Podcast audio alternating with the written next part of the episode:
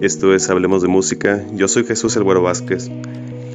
Y en la misión de hoy vamos a hablar de un músico y compositor británico, integrante de, The Cream, gran guitarrista, mundialmente conocido. Pero hoy vamos a hablar de una canción específica de su repertorio. Una canción sublimemente hermosa que combina tristeza, amor, una pérdida muy profunda hacia un ser querido de su familia. Y fue la que inspiró a que escribiera Tears in Heaven, que es la canción que vamos a hablar hoy. Así que quédate conmigo por los siguientes minutos para escuchar esta historia tan desgarradora y a la vez repleta de amor y de cariño hacia un hijo, que es lo más importante que puede tener un padre. Lori del Santo y Connor habían ido a visitar a Eric Clapton a Nueva York para pasar un tiempo en familia. Aunque la pareja ya estaba separada, la modelo italiana y el músico empezaron a verse cuando este aún estaba casado con Patty Boyd, de quien Clapton se enamoró cuando ésta estaba casada con su amigo el Beatle George Harrison. Al poco tiempo, Lori se quedó embarazada. Clapton seguía oficialmente casado con Patty y en 1989, tres años después del nacimiento de Connor, se separaron. Con este encuentro en Nueva York, Clapton, que estaba poco presente en la vida del niño, se había propuesto fortalecer la relación padre-hijo. El día anterior al fatal desenlace, Eric y Connor estuvieron en el circo de Long Island. Dory lo recuerda como uno de los días más felices en la vida de su hijo. Lo pasaron realmente bien.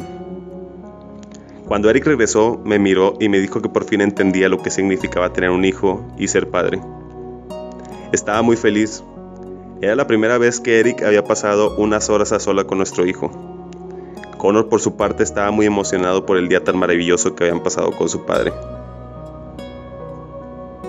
La mañana siguiente, el 20 de marzo, Eric Clapton había quedado en ir a buscar a Lori y a Connor al apartamento de la calle 57 de Manhattan, donde se hospedaban para llevarlos al sur de Central Park. Connor jugaba con la niñera mientras yo preparaba para ir al zoológico. Eran las 11 de la mañana. Le grité desde el baño para que se diera prisa y él me dijo que estaría en un minuto, recuerda Lori. El conserje del edificio estaba limpiando los ventanales del apartamento y Lori pidió a la niñera que no perdiera de vista al niño, que estaba jugando al escondite y corriendo. La niñera que jugaba a perseguir al niño se paró en seco cuando el conserje le advirtió de que había abierto el ventanal.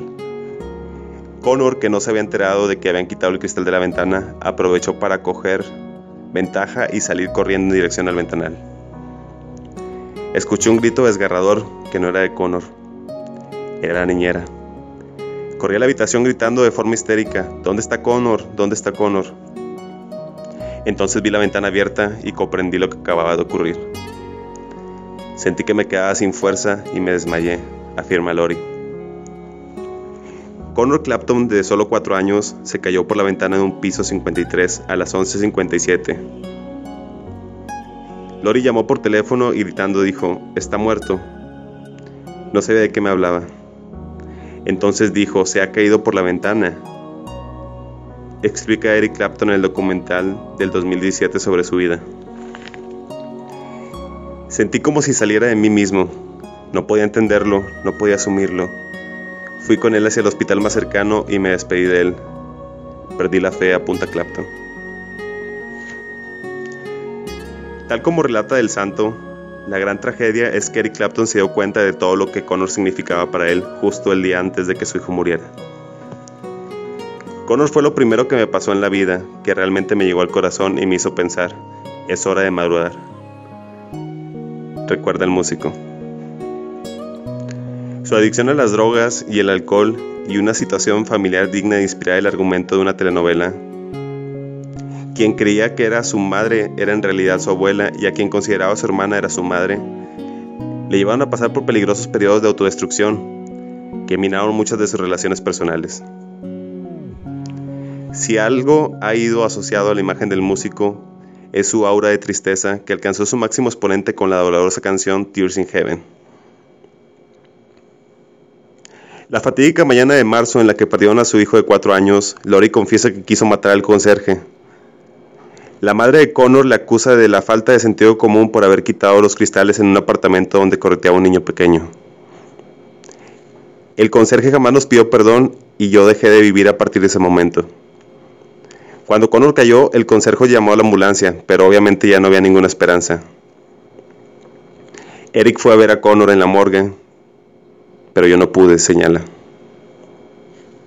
Los músicos Phil Collins y George Harrison e incluso la exmujer de Clapton, Patty Boyd, acudieron al funeral de Connor, oficiado en la iglesia de Santa María Magdalena, ubicada en Surrey, el pueblo de donde es Eric Clapton. Lori recuerda esos momentos como irreales. La gente me apoyó, pero no había nada que pudieran hacer. Durante cuatro años lloré todos los días y actualmente no pasa un día sin que piense, hable o rece por Connor, afirma la madre del pequeño. Lori asegura que nunca vio llorar a Clapton. Cada uno lleva el duelo a su manera. Sé que Eric es una persona muy introspectiva. Nunca hemos hablado sobre lo que le sucedió a Connor. No lo necesitamos porque no hay palabras y ambos lo sabemos.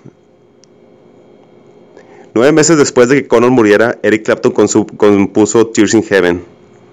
Esta canción ayudó al artista a lidiar con el dolor y a superar lo ocurrido. Estábamos yo en mis pensamientos. Recuerdo que empecé a abrir las cartas de, de condolencia, que eran miles, y entre ellas se coló una de Connor. La había enviado unas semanas antes cuando estaba en Milán con su madre. Decía, te quiero volver a ver, quiero volver a verte. Un beso. En ese momento me di cuenta de que si podía pasar por aquello sin beber, podría hacer cualquier cosa. Fui consciente de que podía hacer de esta tragedia algo positivo y dediqué mi vida a honrar a mi hijo. Tomé una guitarra española y durante meses la toqué y toqué para intentar afrontar la situación. La música me salvó, se llevó el dolor, Escribí Tears in Heaven para mí, porque me sentía terriblemente mal, reconoce Clapton. Esto fue todo en la misión de hoy de Hablemos de Música. Ya conocemos el trasfondo de esta letra, el sentimiento de dolor que inundó a Eric Clapton al momento de escribirla, tanto melodía como la letra. Así que cada vez que la escuchemos, sentiremos un poco del dolor que hoy hasta la fecha sigue sintiendo él. Yo soy Jesús Arguero Vázquez. Hasta pronto.